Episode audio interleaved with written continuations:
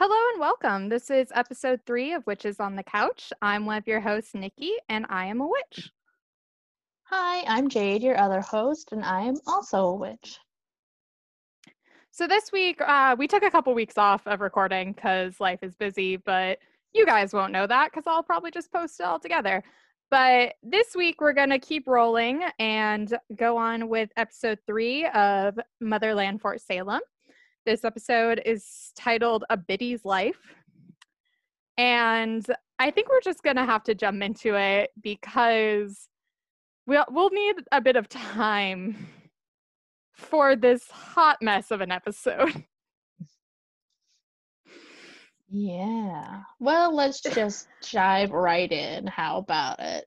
I, I don't even know. Um, so we'll open up, you know, the beginning of the episode. You see the crones, which actually three fourths of the way through the episode, we find out they're officially called biddies, hence the title of Biddy's Life. Focus on the crones this time. Um, they're getting ready in their own barracks for the day. One of them has like chest pains, I assume. Yeah, she just looks uncomfortable and is like massaging her hands like she has arthritis or something. That too. And then she puts her hand to her chest at one point, and then she looks out the window and she picks up a picture of a young lady.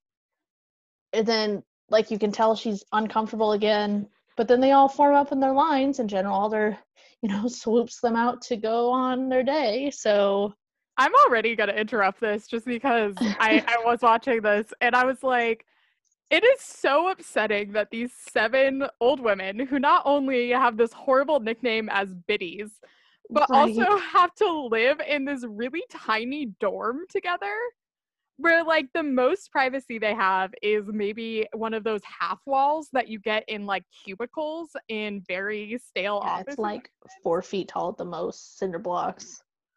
I I was looking at this. I was like, what? Who thought this was a good idea? Like, who was like, yes, I want to live here as an old woman. Mm, right. And I mean, it's such an esteemed position, and yet that's what they get. But it looks like it sucks. It, yeah, it looks worse. Oh, I mean, it feels worse than what the new cadets get. So what the hell's up with that? Yeah, the new cadets are three a room. They are seven a room.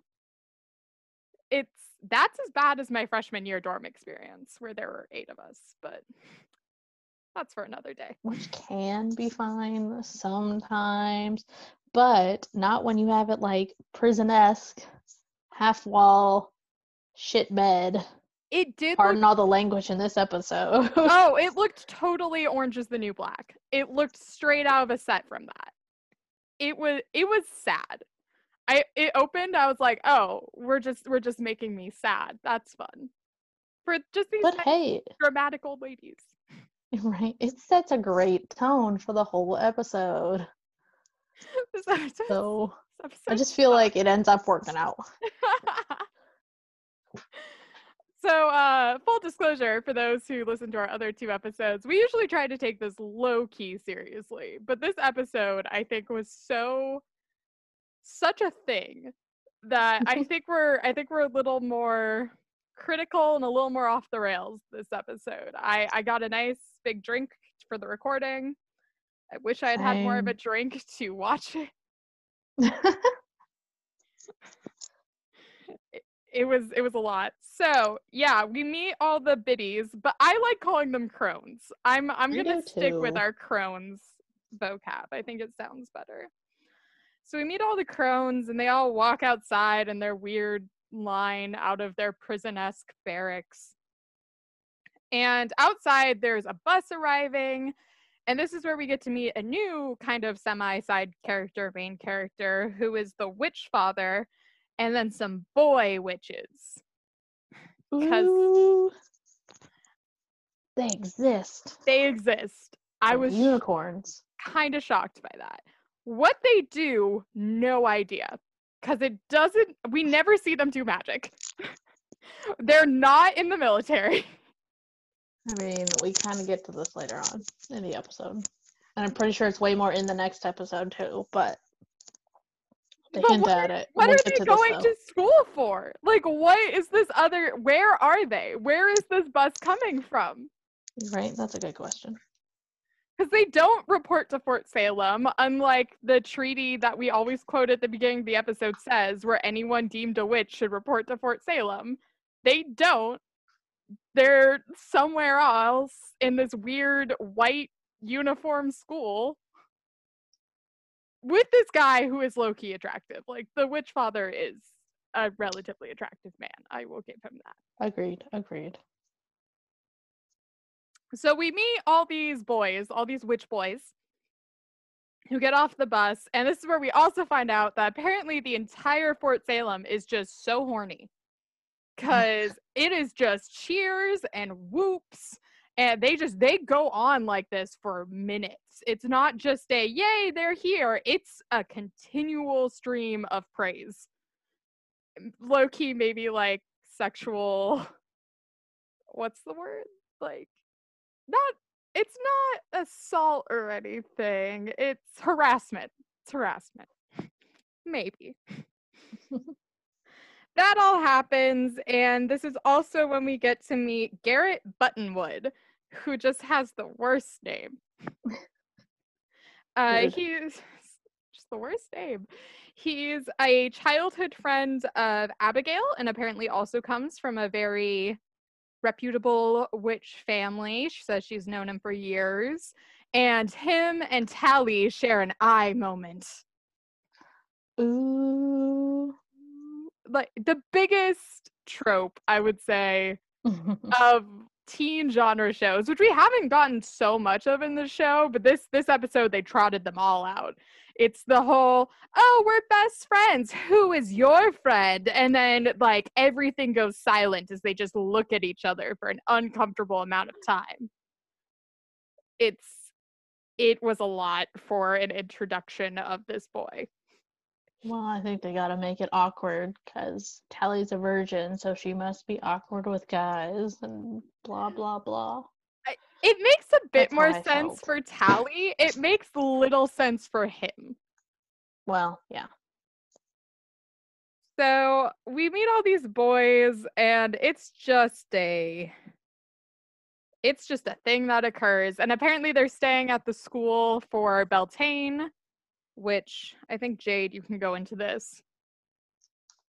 Yeah. Well, so we're gonna go into Beltane a little bit more in the next episode. Spoilers. But uh, Beltane is a Celtic, I believe, originally um, celebration, now sort of Wiccan associated, but still.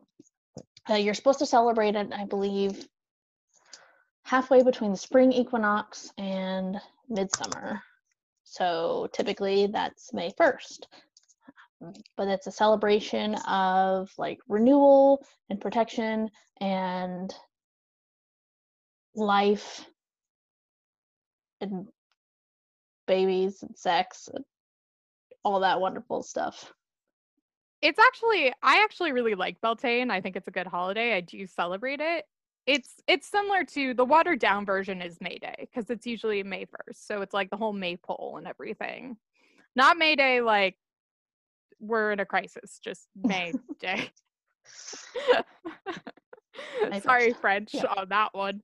I do like Beltane. I do celebrate it. I do some altar work for it. And then usually that's where I also start planting my garden or planning my garden, depending on the frosts of that year. It's, yeah, it's just kind of a spring holiday. I think because where I live, you used to live, uh, spring equinox doesn't really fall when all the frosts are gone. It's still kind of main frost danger zone. I kind of use Beltane as a bit more of my growing period pagan holiday.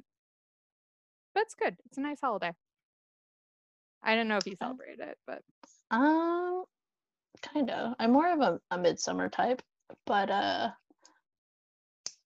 this year I totally did not because shit was hitting the fan. So it just totally slipped my mind to do anything for it. I think I posted an altar picture of it to Instagram this year. I don't know. I Maybe. feel like you did. I feel like I did too. I I tried to do that from time to time. I will probably start posting those kind of things on our Instagram once I get that all up and going. Because I just need to basically confirm the account for this podcast. Go follow us for this podcast. So smooth. Didn't even didn't even see that one coming. But yes, we're we're celebrating Beltane in this episode. Not yet. It's just coming. Yes, in like three or four days, as they say, for this episode. But still.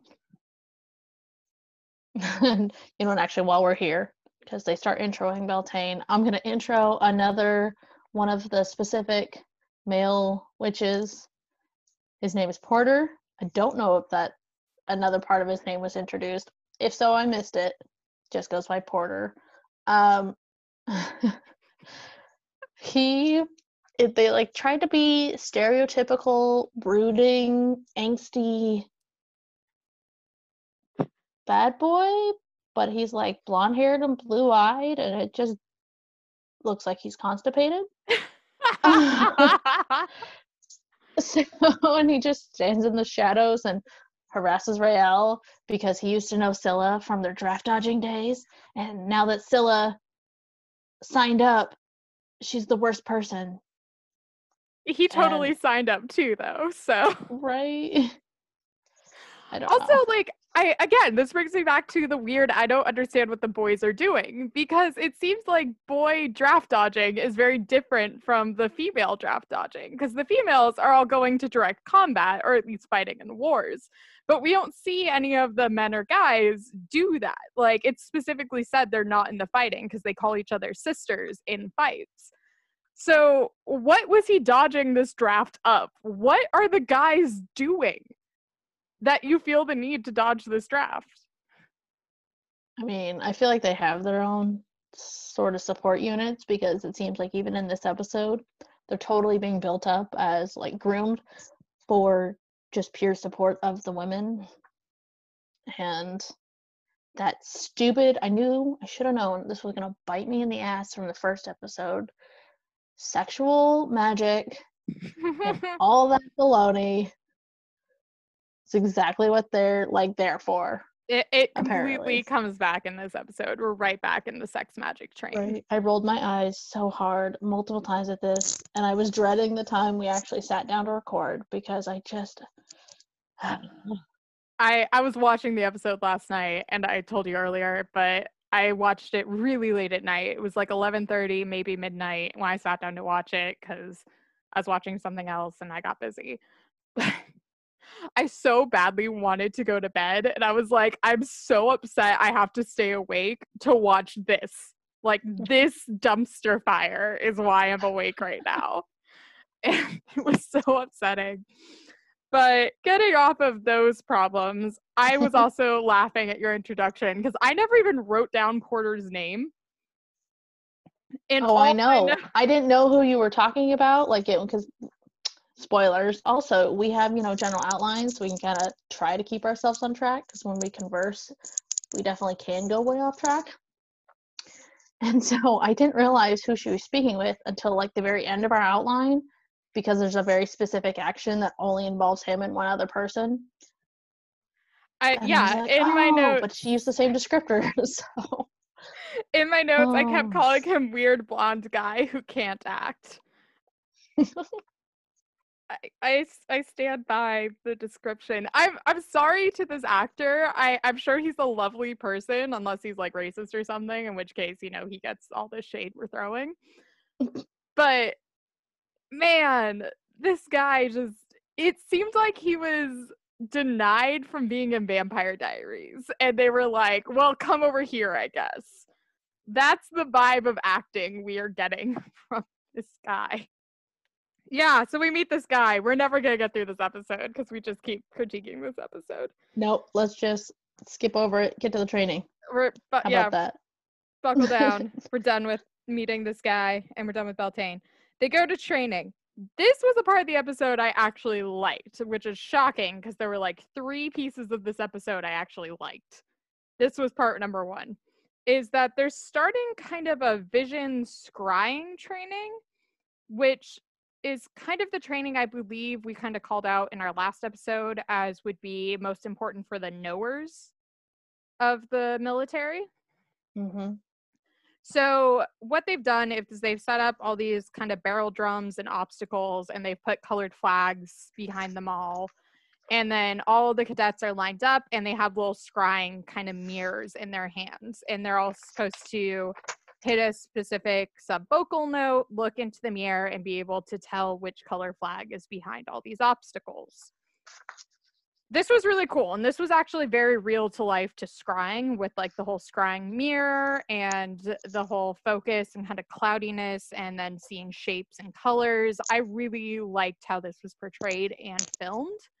I think they did a really good job which is why i was sad it was in this episode because i feel like it could have been in a way better episode but we go through this kind of vision scrying training.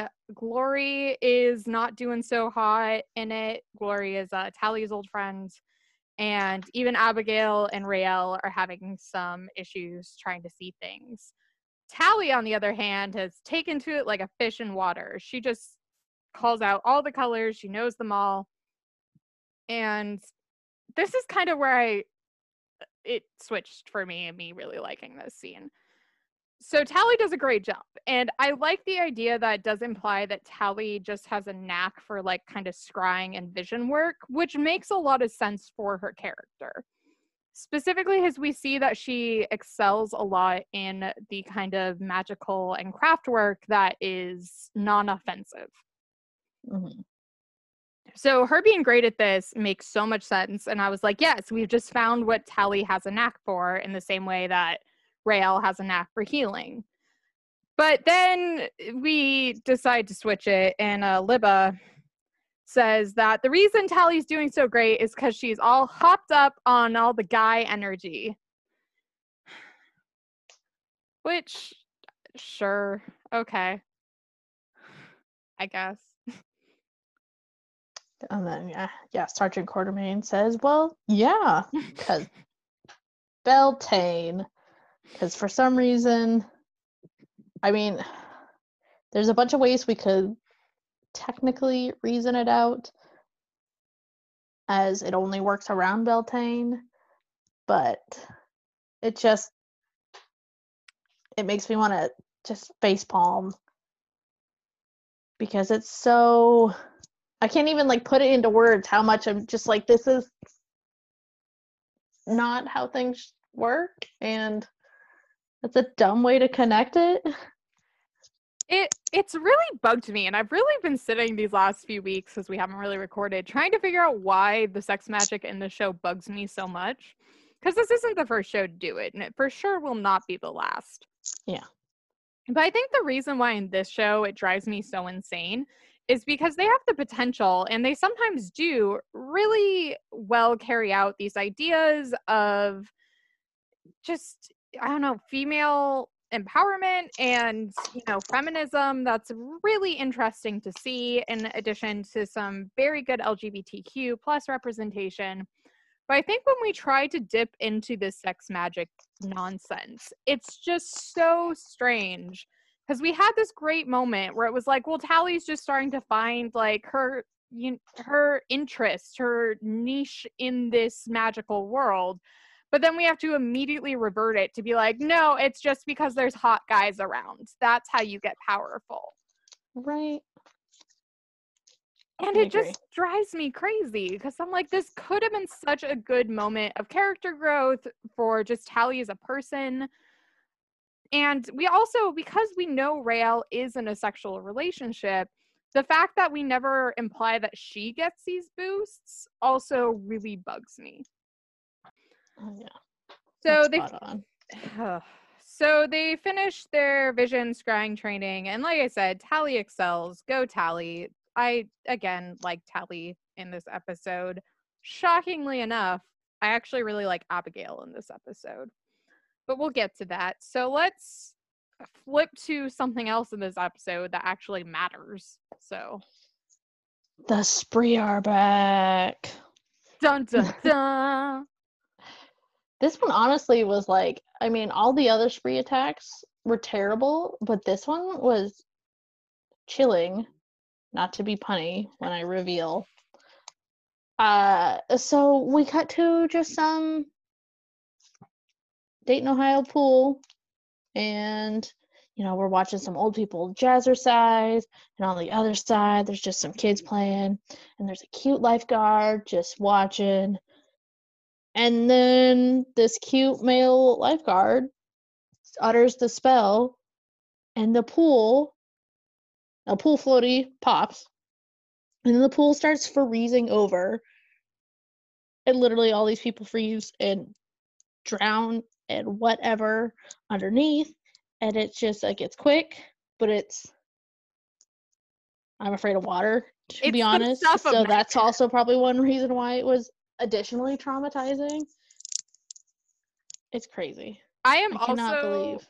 yeah, I'm also only a water kid where it's like I like the water as long as I can like see or touch the bottom of the water.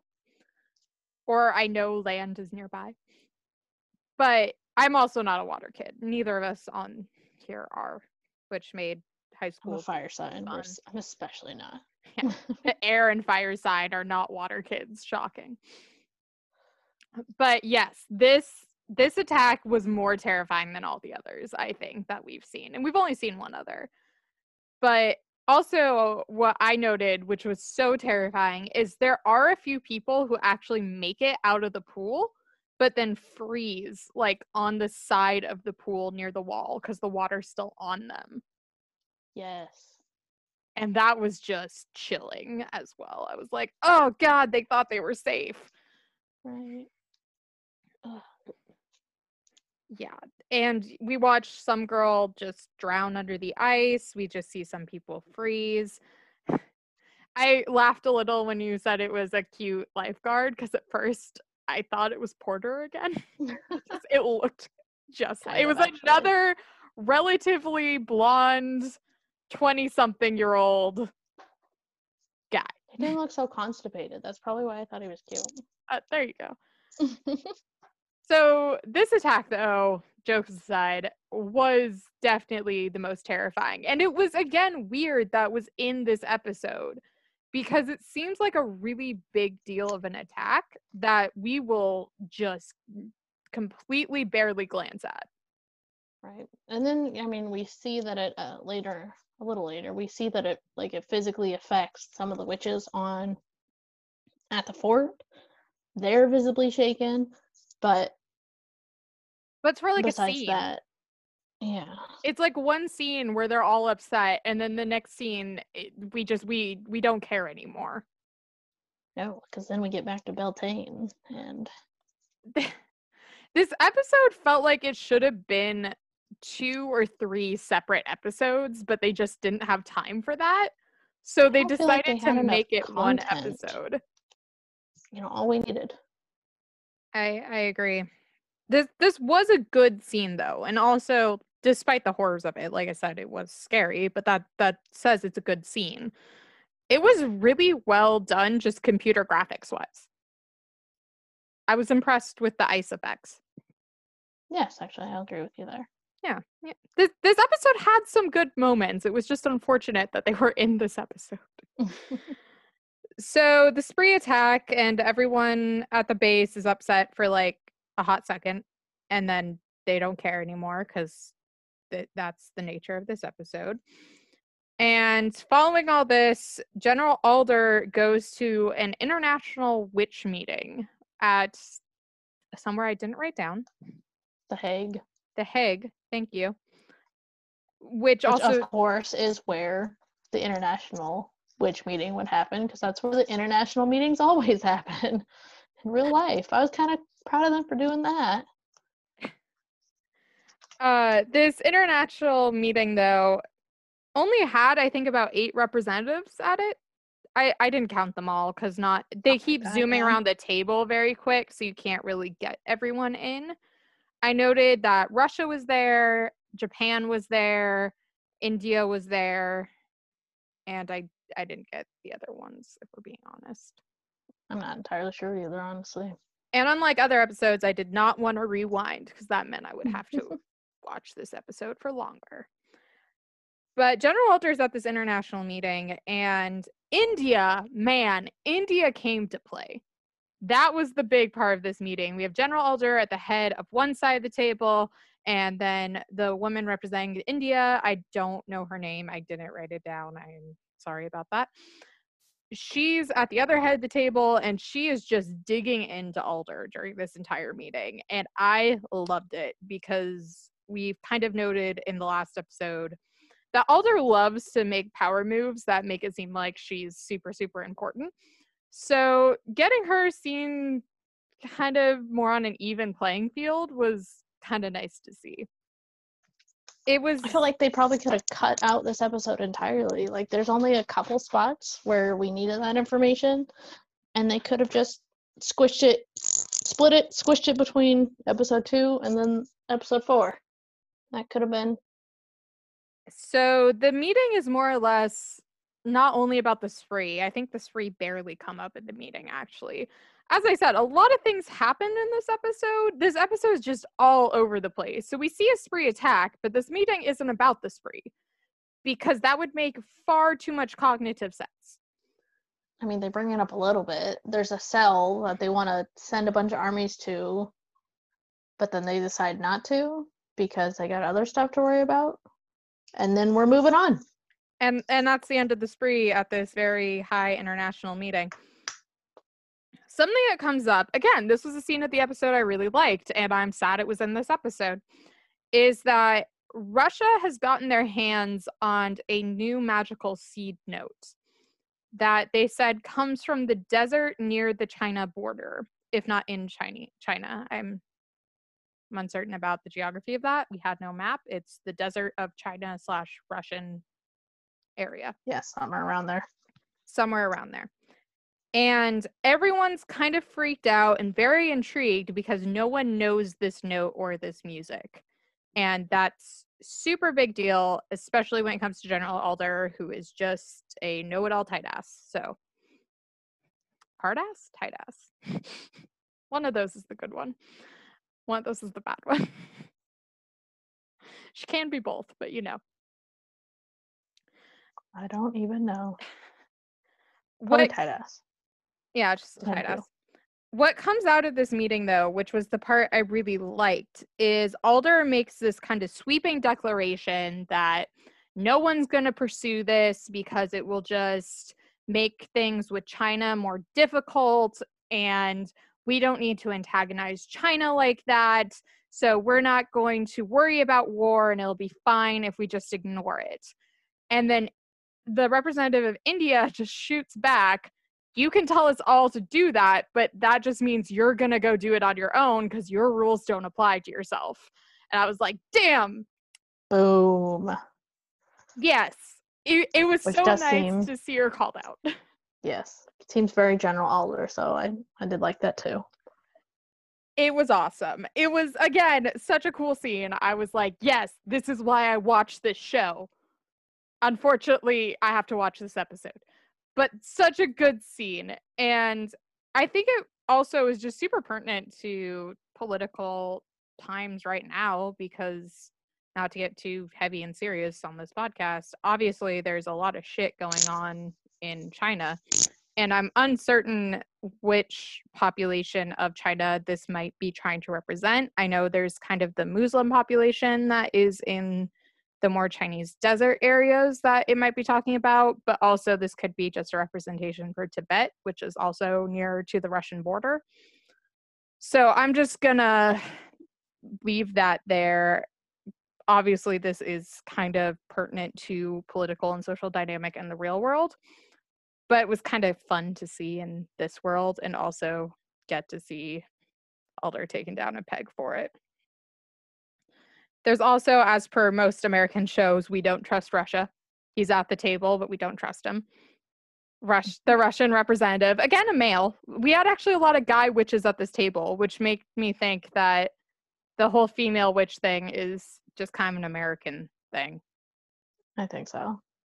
Yeah but the Russian uh, male witch is saying how they were able to sneak this note in and they can't risk China knowing about it because China will get offensive and will try to kill everyone.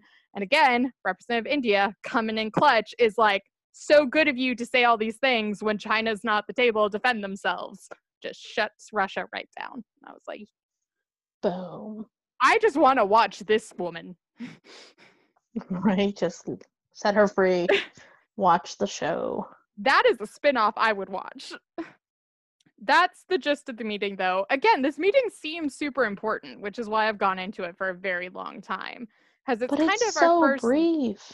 it's our like first look at the witch international community and there's obviously large scale things happening but you're right it barely happens all this goes on in like two minutes Two notable things though from this meeting. One, I was very impressed with like the Fabergé egg or whatever it was that they used to play the unheard notes.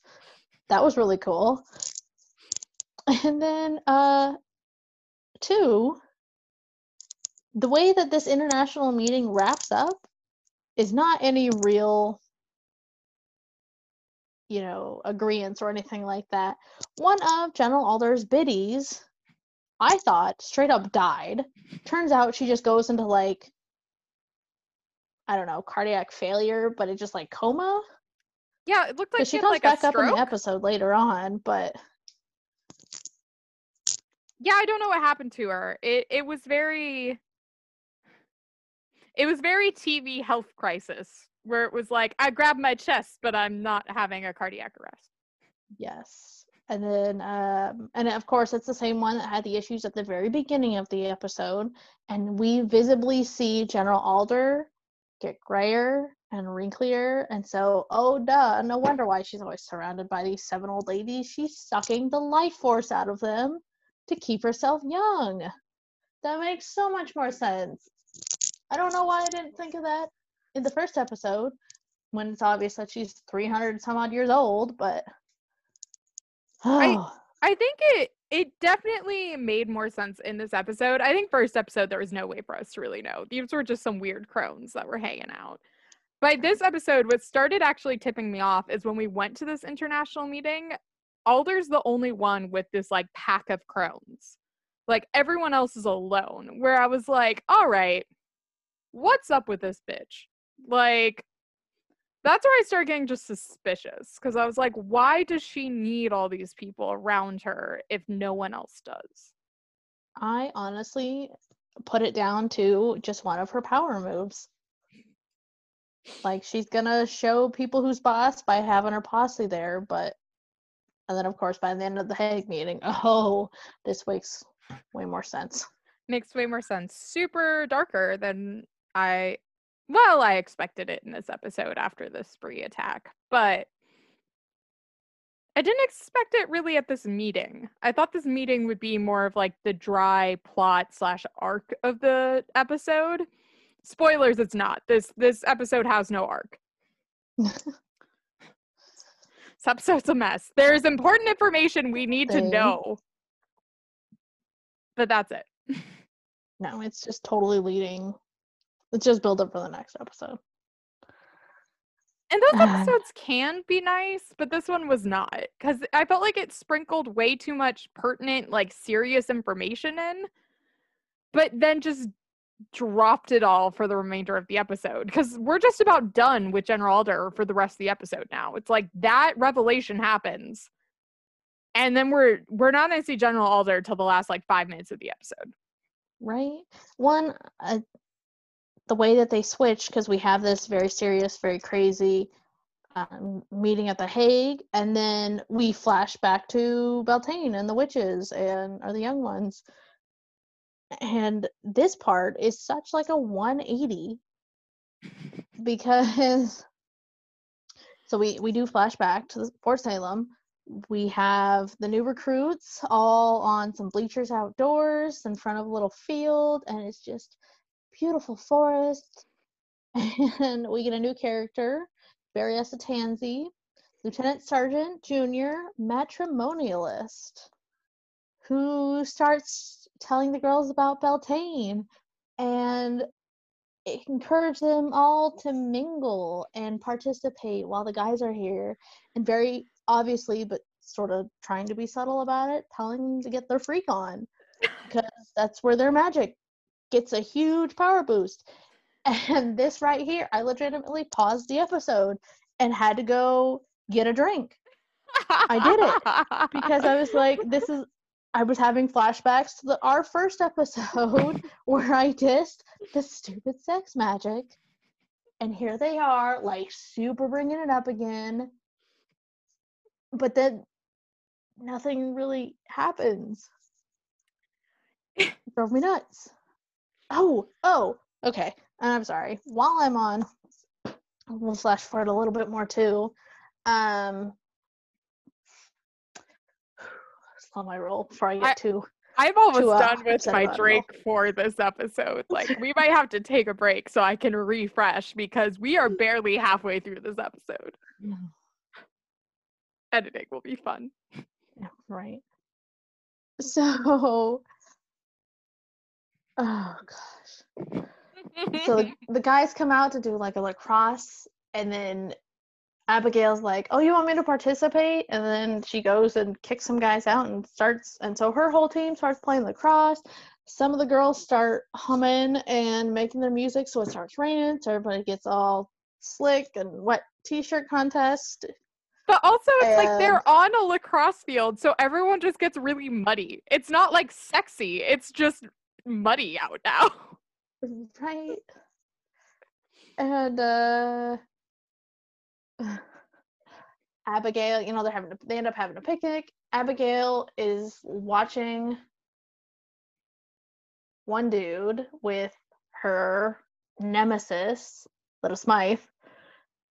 And you know one guy comes to hit on abigail. Abigail tells him to go get his friend away from Lita, Lipa, whatever her name is. We can't get her name right in this show. Like, I was just listening to our last episode. I was like, oh, that name is screwed. doesn't necessarily help that it doesn't come up all that often. But anywho. And then Abigail totally just slowly starts building up a freaky threesome because, oh, hmm, sorry. The alcohol's really coursing for this episode. um, first, I almost forgot, she totally hits on Witch Father, which I understand. right. But I was just like, okay, he's still looks like he's three times your age in a good silver fox sort of way, but and then he's like, Oh, you're just like your mother. And I was just like, Oh, so how old really are you? What in the hell? that And was she takes that as a compliment. that was also my weird moment where I was like, oh, so you've you've slept with her mother. That's fun. I this is actually the part of the episode where I liked Abigail. This was just shockingly the first time I've liked Abigail. I think because this episode was such a mess that when we kind of just let Abigail just be kind of this fun whatever character for a little bit and like have some humor and like a little bit of banter and sarcasm that wasn't antagonistic it was really fun to see like it was kind of fun to see her try to like hit on the witch father and him just like be like seriously kid? Like mm-hmm. and the guys that she ends up having this threesome with which she kind of does like they also seem really into it. Like this this isn't something where it's weird that she's making an awkward situation. It's just kind of abigail having a nice time which is something we don't see a lot of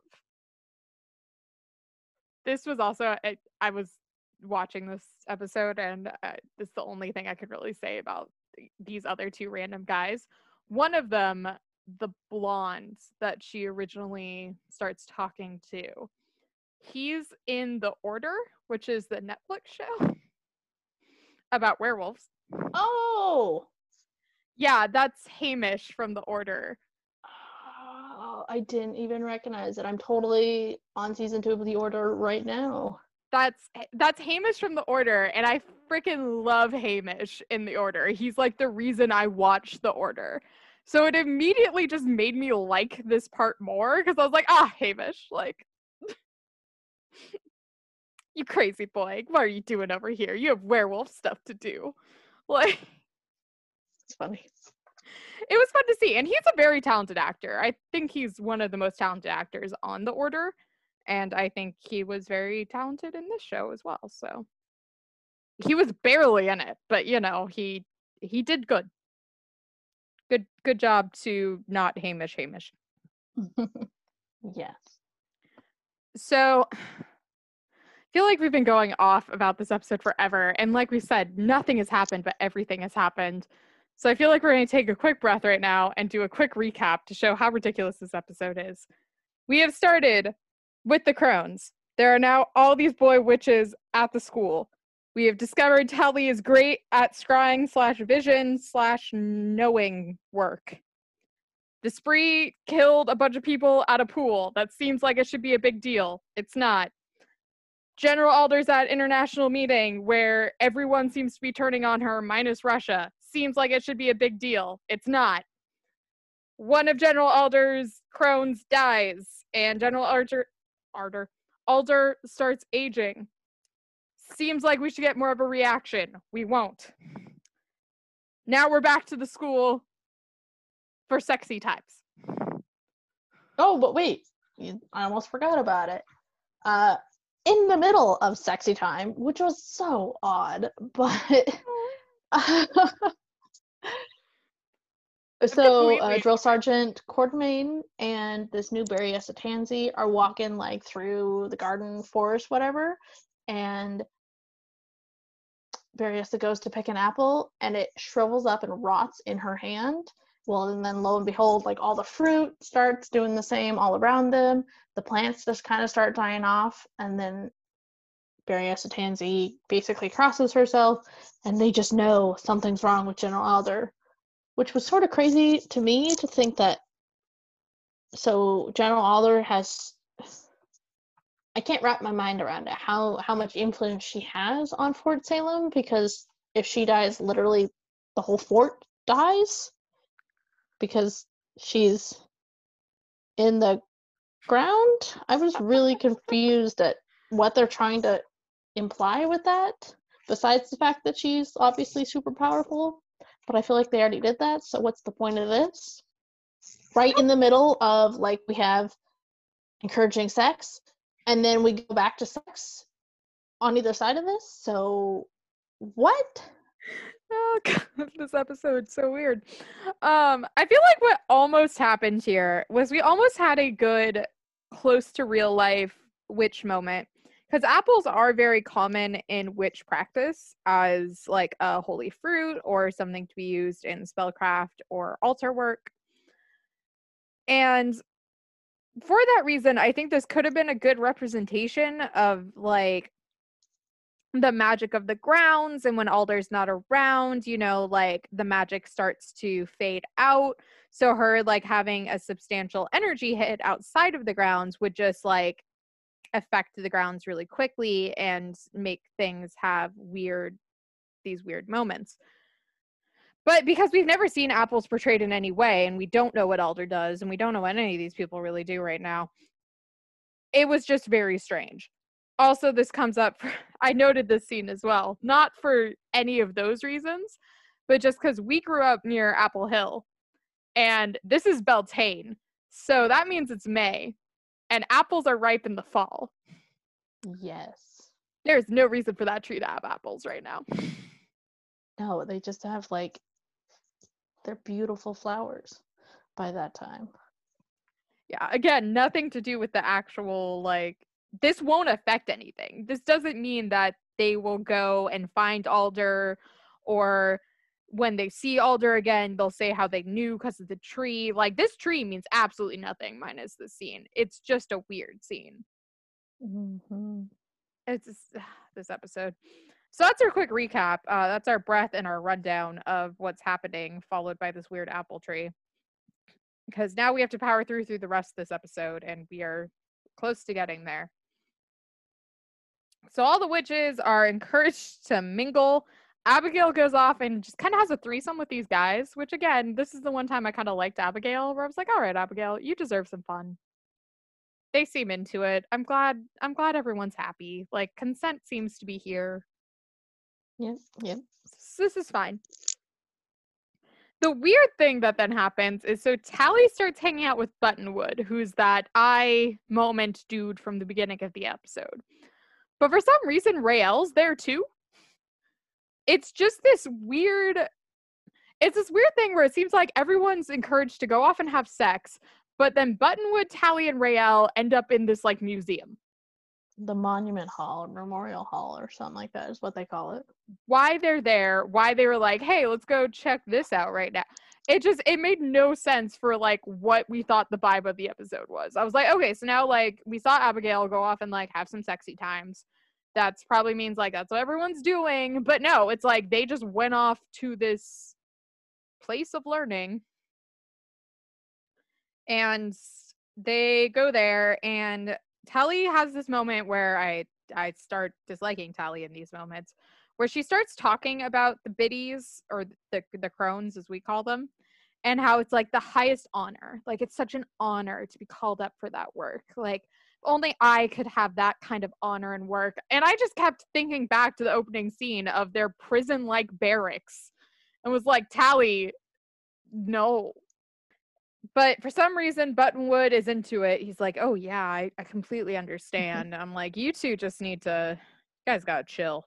Because i don't even know if you if you guys are supposed to be here right now. It seems like you guys should be off having sex but whatever.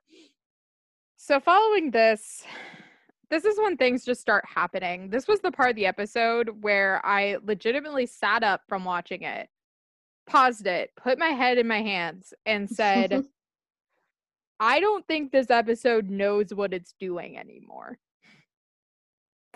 No one was in the room. I just felt like it had to be set out there to the world cuz that's that's when this started happening. So random events just start occurring that are just kind of bouncing around Fort Salem as things start happening. We've seen apples fall off trees. We're on this weird Raelle's third wheeling. Abigail's off having her threesome.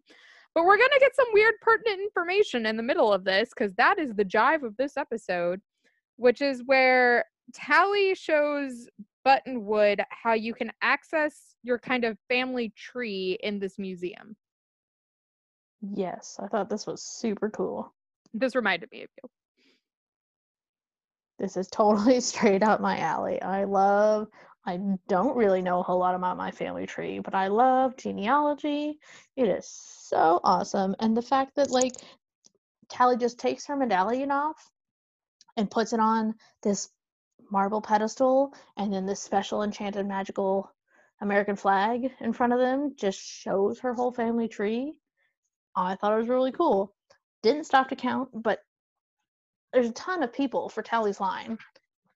And of course, I mean, She's had a relatively that, big family from what I saw. Yes. Yeah. And of course, it shows that she is the very last of her line. There are, she's the only one of her generation. There's literally no one else in the generation before her that's left besides her mother. And so that was kind of cool to see. And she she knows that her super great grandmother, um, May Craven, who happens to also be her mother's name, was one of the witches that fought on the Appomattox.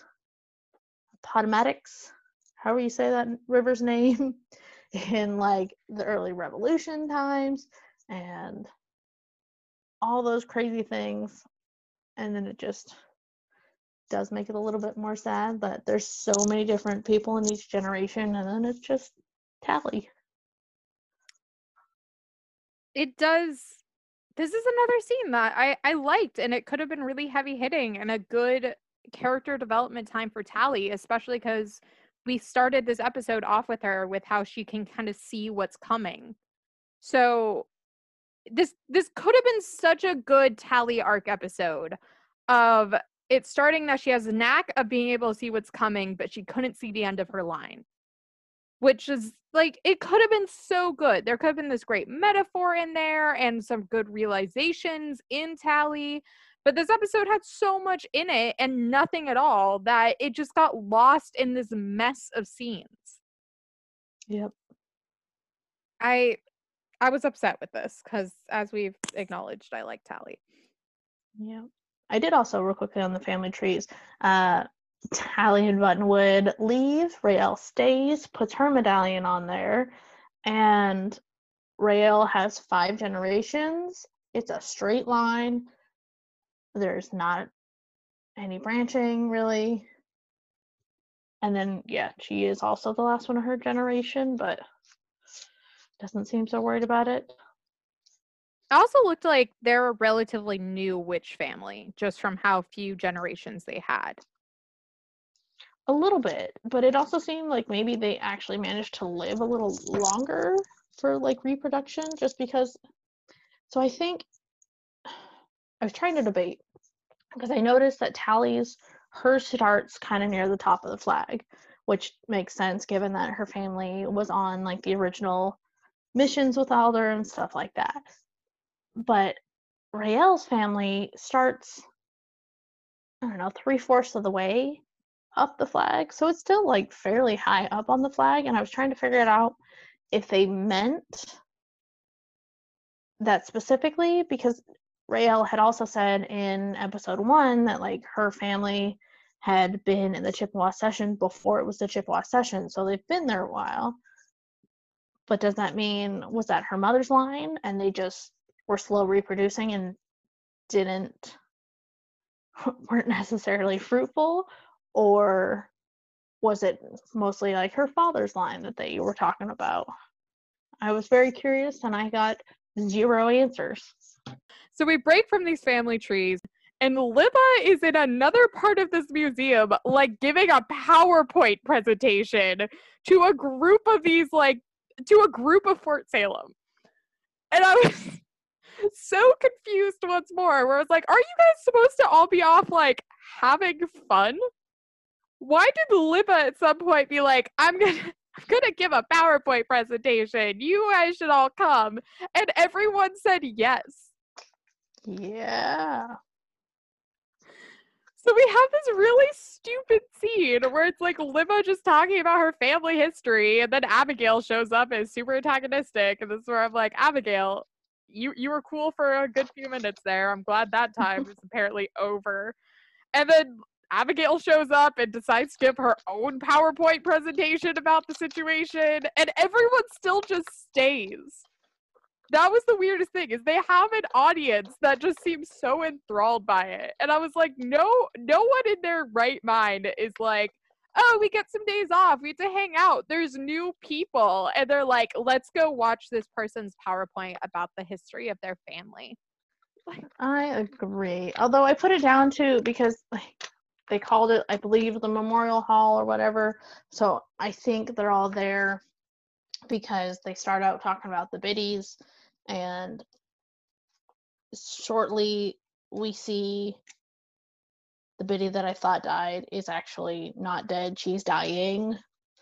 And so I think they're there sorta in prep for that like memorialization, but it's not really clear. So it's, it's super sort of super weird that they're all there. It almost seems like this episode had another idea of why they should all be in this random building we've never seen before.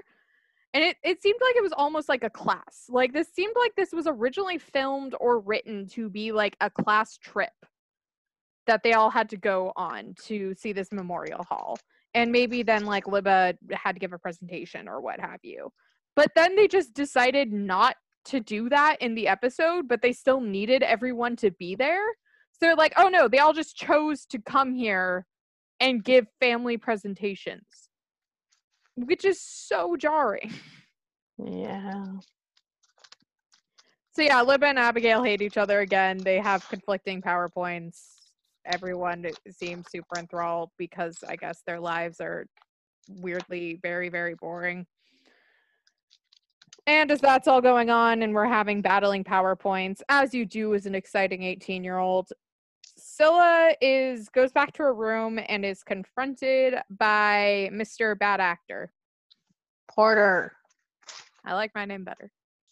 Yes. So since you can't keep it straight, I will go over this.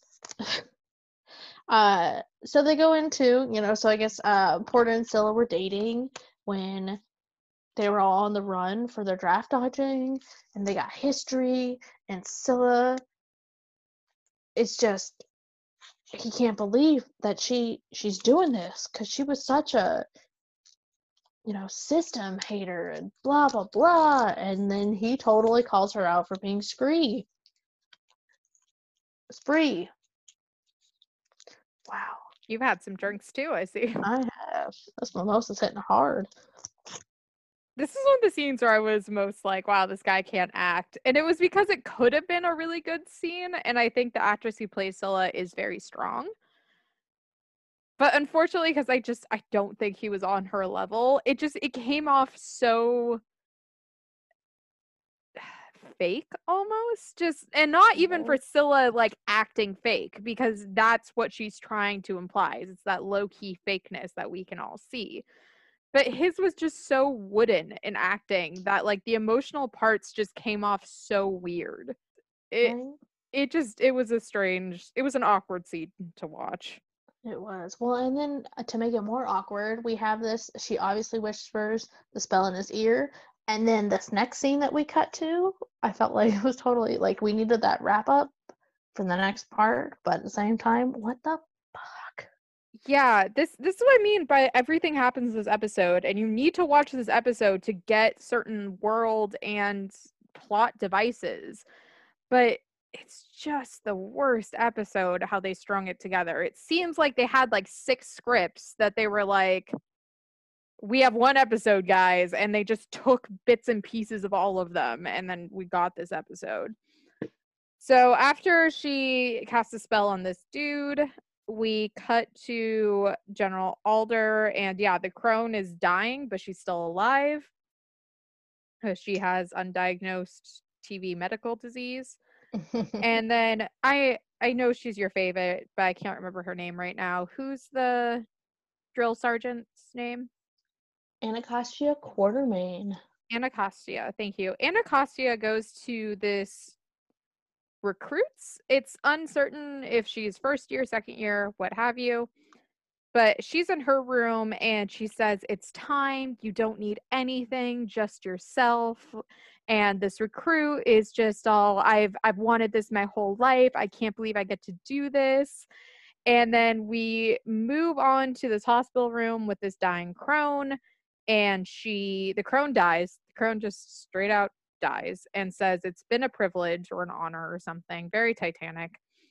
And as she dies, she stops being an old crone and reverts to a woman who's probably in like her late 20s.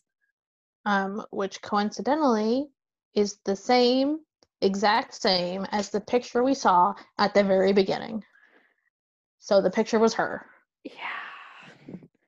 And so this happens. And then the little recruit who at this point she looks like she's like 18, maybe 17. She she looks like a baby. Well, she has to be at least 18 because she's at Fort Salem. That's true. But I assume because she doesn't seem like she's a newcomer, so I assume she's probably like 19, maybe 20.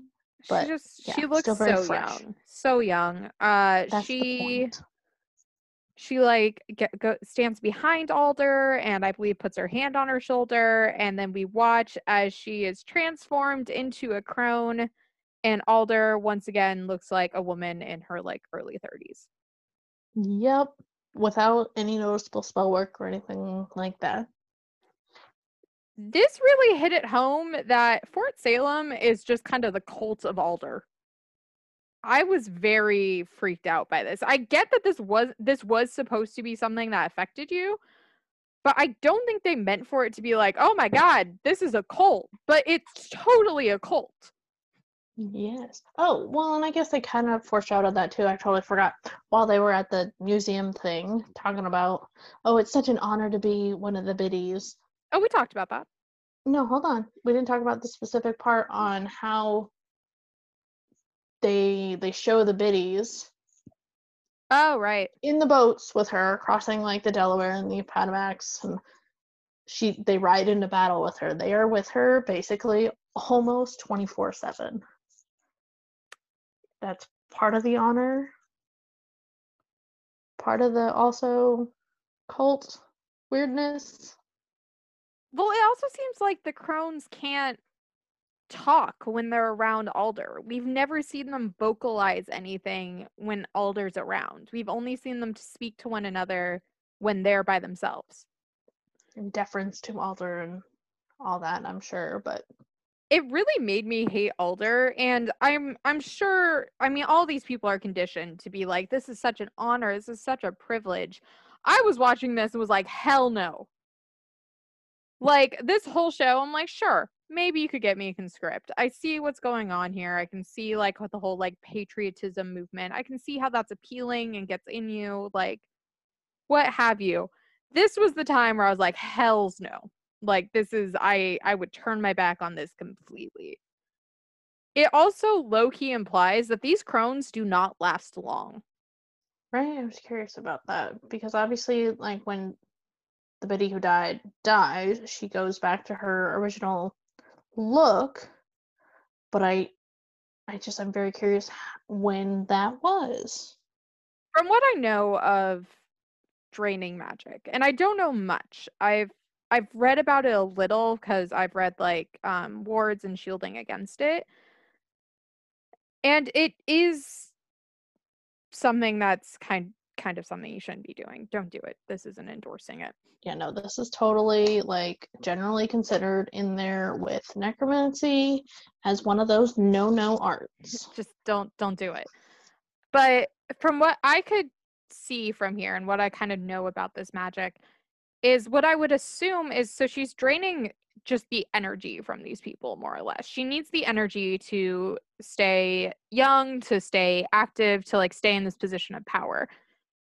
Which makes me think that so that's why they turn into crones is because their body can't feed her while also staying a relatively healthy looking young age.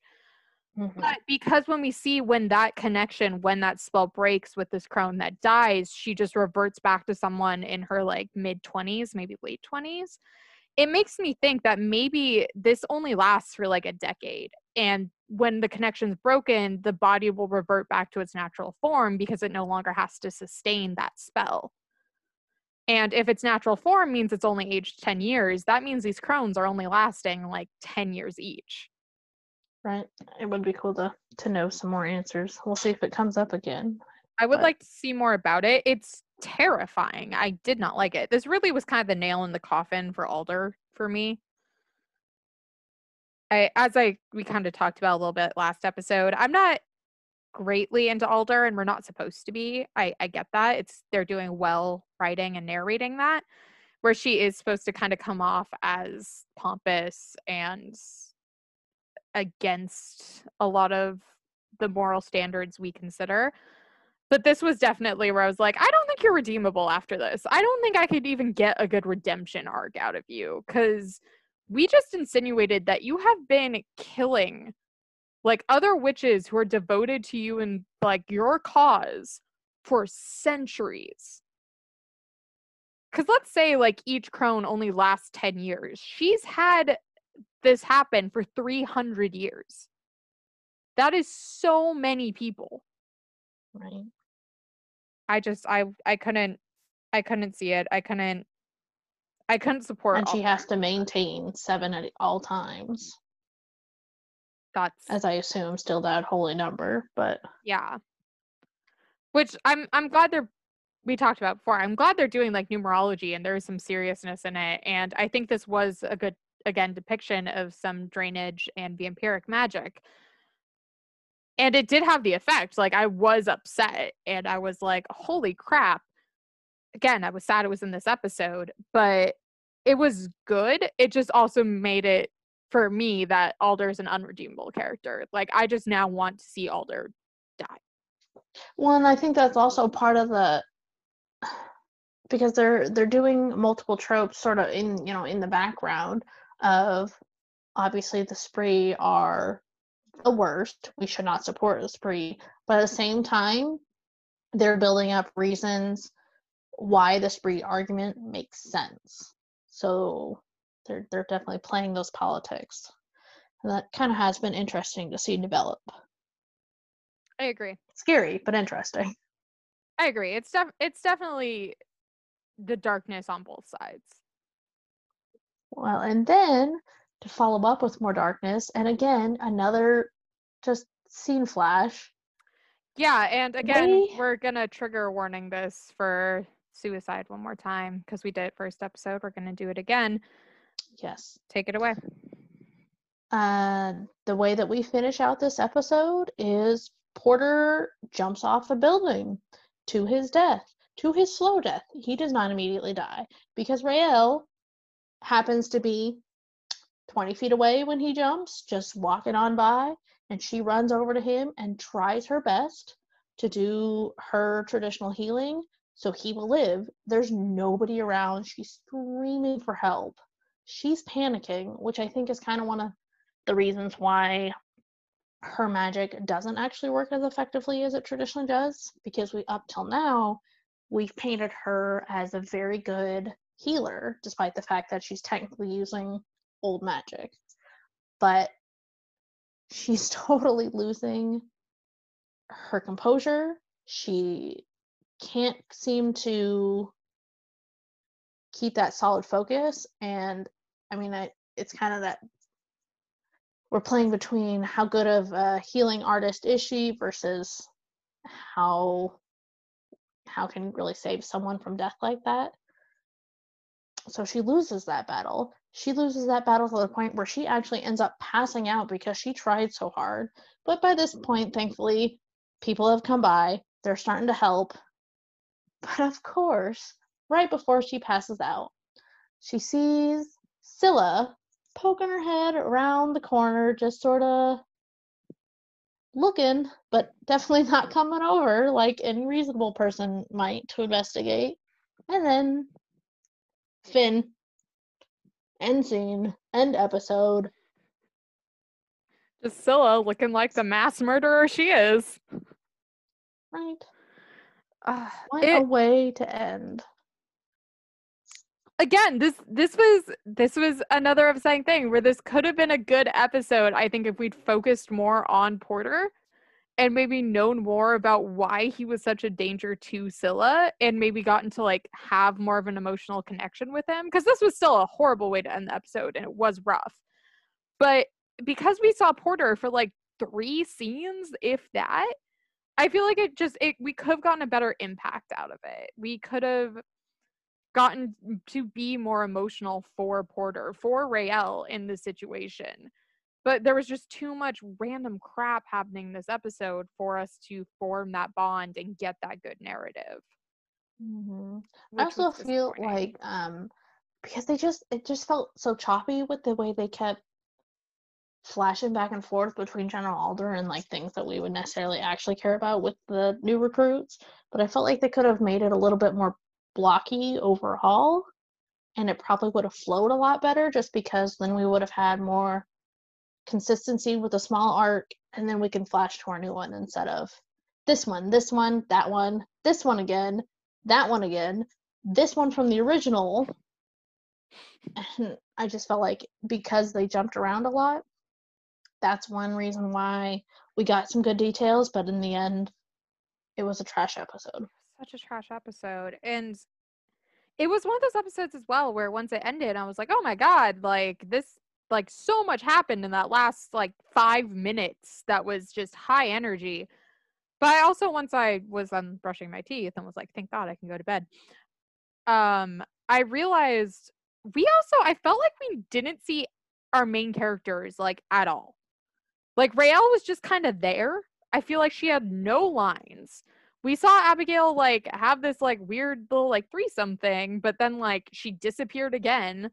And even like Tally's like weird like on screen, off screen with this guy. I was like, I feel like for this episode, we just threw so many characters in it that our main three got completely lost in the shuffle. And seeing how they're kind of our narrative voices, we get to see experiences through their eyes and their moral point of views, it was just really weird to have an episode where there was no point of view.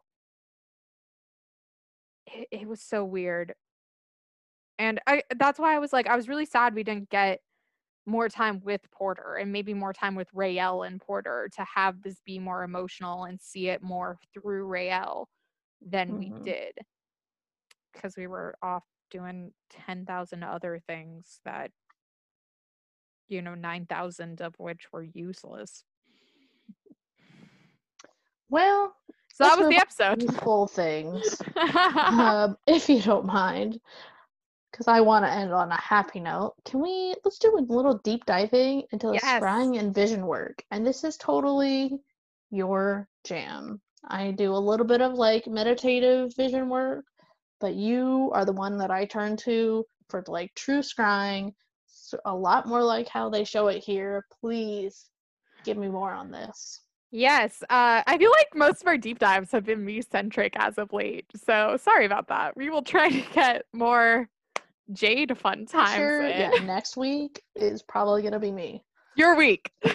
Next your uh, we should dive into Beltane because the next episode is called Hail Beltane. And while I may not do the same sort of, you know, spells that you do for Beltane, I'm actually Irish, so That's that's true. I I am feel it deep down in my bones. I am European unknown. Scrying, clairvoyance, and divination work. So that's just what I'm going to kind of group it all into calling right now. So I do my best work in this through tarot cards. As I said in my first episode, I've been reading tarot cards for like, God, like 15 years at this point. I like to think I have a good knack for them. I feel very comfortable with them, and they are my main medium for this kind of thing. I do work a little bit in mirror craft and crystal ball work as well. I really enjoy that. I'm not as good about it because you have to let your mind relax a little bit more, and I'm very high strung. So it doesn't always work well, but a little bit of history in scrying and clairvoyance work because it's actually really interesting. So, scrying has actually been around for like thousands of years and can be seen recorded through a bunch of different cultures, both ancient and uh, prehistoric, and historic and modern. So, ancient Egypt used scrying in their original like religions and such that they've been able to see through historians and stuff. Stuff. Historians have been able to research. Wow. It's just this is the day. So the Egyptians used water scrying, dream scrying, oil scrying, and mirror scrying. And one of the legends states that the goddess Hathor carried a shield that could reflect back all things with true sight or true light, defen- depending on how you define it and have the language work. And this was also seen as possibly and allegedly like the first mirror ever recorded in history. So that's just really interesting on that. And then ancient Persia also had semi historical scrying noted, in addition to the ancient Greeks, obviously the Celts, because a lot of these kind of practices are oftentimes Celtic. Greeks, the Celts used uh, crystals, black glass, polished quartz, water once again, and then other just slightly semi transparent mediums they could find. Water is usually seen throughout history as being the most common because that's something that every civilization had. And if we go back to mysticism, shamanism, and magic work throughout history, you're obviously going to share the one thing all life needs to exist on this planet, which is water. And once we kind of moved into more modern times, by modern times, I mean Victorian times, that's when we started to see the crystal ball kind of come to prevalence. Victorian times was when clairvoyance, divination, and parlor tricks of it more or less came into heavy focus because the Victorian age was weird and crazy in Europe and America. And really, what it kind of led to were these really elite elites with a lot of money and who were really, really bored. So, something that kind of came to provenance is you would have fancy parties and bring in like a mysticist who would talk to the spirits and look in her crystal ball and tell the future. And it was parlor tricks. It was total con jobs at the time. But it was also a time when women could make money doing con jobs. So I kind of appreciate the time for that. That's when we really started to see crystal balls. That's also when crystal balls also kind of came to the infamousy of being debunked, I guess. Like I I have a crystal ball. I like my crystal ball, But I feel like nowadays when you see like fortune tellers and stuff in media and shows, it's always the really fake crystal ball that they like blow smoke into or what have you. So that's a little bit of the history lesson on that. You can use divination, scrying, clairvoyance to try to glimpse into the future. As I said, I prefer tarot cards because it's a medium that I feel like gives me a bit more focus. There are, as I've stated, tens of thousands of mediums you can use. I don't know which ones will work best for you. I think that's something you kind of got to find as you go. I I love tarot cards. I'm horrible at rune stones. I like crystal balls and mirrors. I don't do well with water. As I said, I'm not a water girl in this episode. But what really takes is meditation, ability to relax, and in certain cases, focus.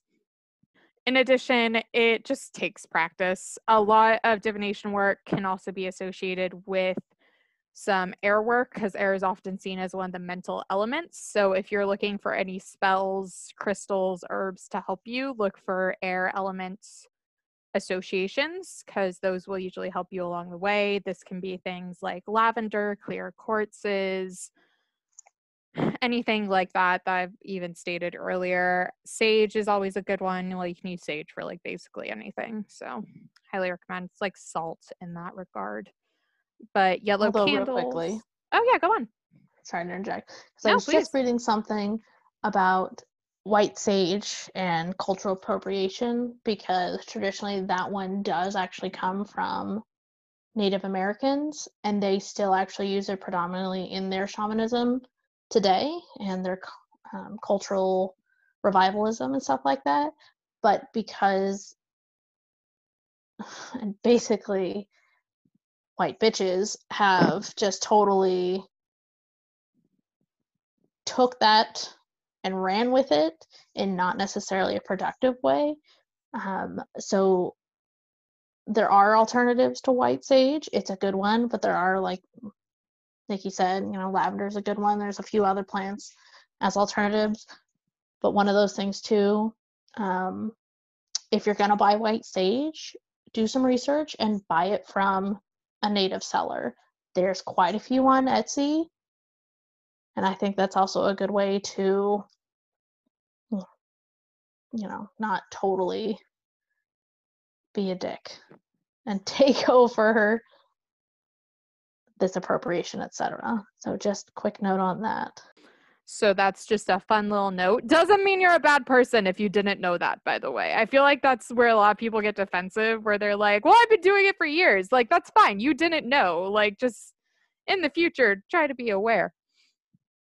And I agree. If you can find a, if you want to use white sage, if you can find a native tribe or a reputable place to buy it from, then that's always a good call. If you don't want to use white sage, lavender is great. My actual go to, if you're trying to use sage for spirit work, this has nothing to do with divination, but we're just going off. If you want to use white sage for spirit work, my actual substitute is cedar. Cedar is so good for spirit work. Like, oh my goodness. I am actually really upset that I have white sage right now, but I'm out of cedar and I like to burn them together. So recommend that instead of white sage if you want to use spirits. If you want to use sage for divination, you totally can. As I said, sage can be used for used for everything, but please do be aware of the situation. And it can be replaced with lavender. Salt can replace absolutely anything. It's the white candle of witchcraft. Like it just it's there for you. Bay laurel is another good one that can be used substitute in a lot of sage situations. And Rosemary. I'm trying, yeah, I was like, I'm it's trying to look common. at my own like little altar right now. I'm like, what else do I have that I usually use to substitute my sage? Oh, I recently actually incorporated um, some juniper oh. into mine, which I guess has a, a little bit better of a cleansing that I didn't realize. I use oils, not actual herbs for my my stuff, but I am an herb girl. Yeah, there's there's lots of things you can use. If you feel uncomfortable using white sage, obviously don't use white sage. But if you want to really use white sage, just just be aware. It's it's like anything. Just don't be a dick, as you have said. so I think I think we're just gonna be done with divination with that because we actually got off of a tangent, but I was actually about to wrap that up. So that's our little bit of deep dive into divination and scrying.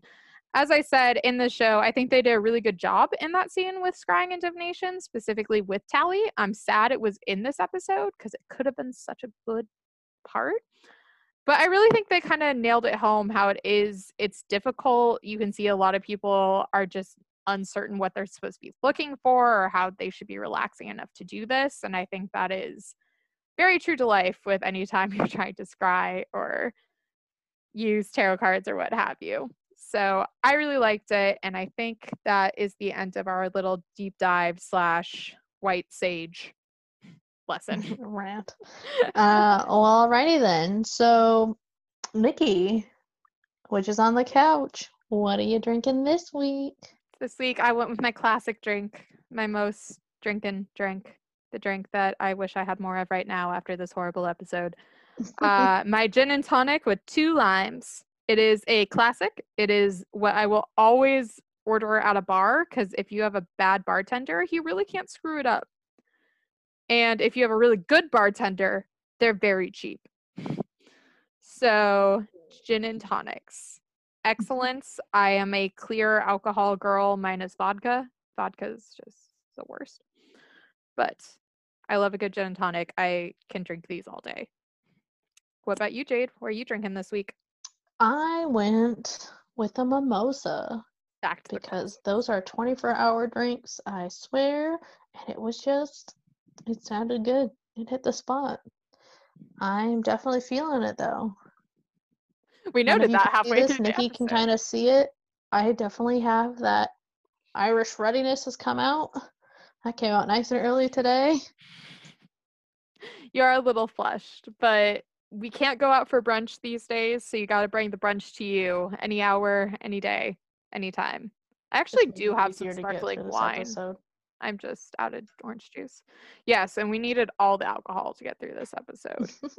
but so we do not uh, advocate using alcohol to smooth out life and its problems. Just saying. we advocated to smooth out a bad episode. Every so often. Oh, yeah. it's it's so true. Well, That's that's the main advocacy here. Well, despite the episode being horrible, hopefully the deep dive was nice and hopefully the commentary was slightly entertaining. Not and a total. On that mess. note, uh, so because obviously we had trigger warnings in this episode, they were very good. They put the suicide hotline at the end of this episode, and as always, I'd like to wrap up with that too. There's no shame in asking for help even if it's just a brief moment, that's okay. Please, if you're thinking even just a little bit, reach out to the National Suicide Hotline, 800 273 8255. Stay safe, y'all. Let's hope that this episode was a bit of light in your day, evening, night, morning, whenever you're listening to us these days. Stay safe out there. Try to stay happy. Don't let the bad episodes get you down.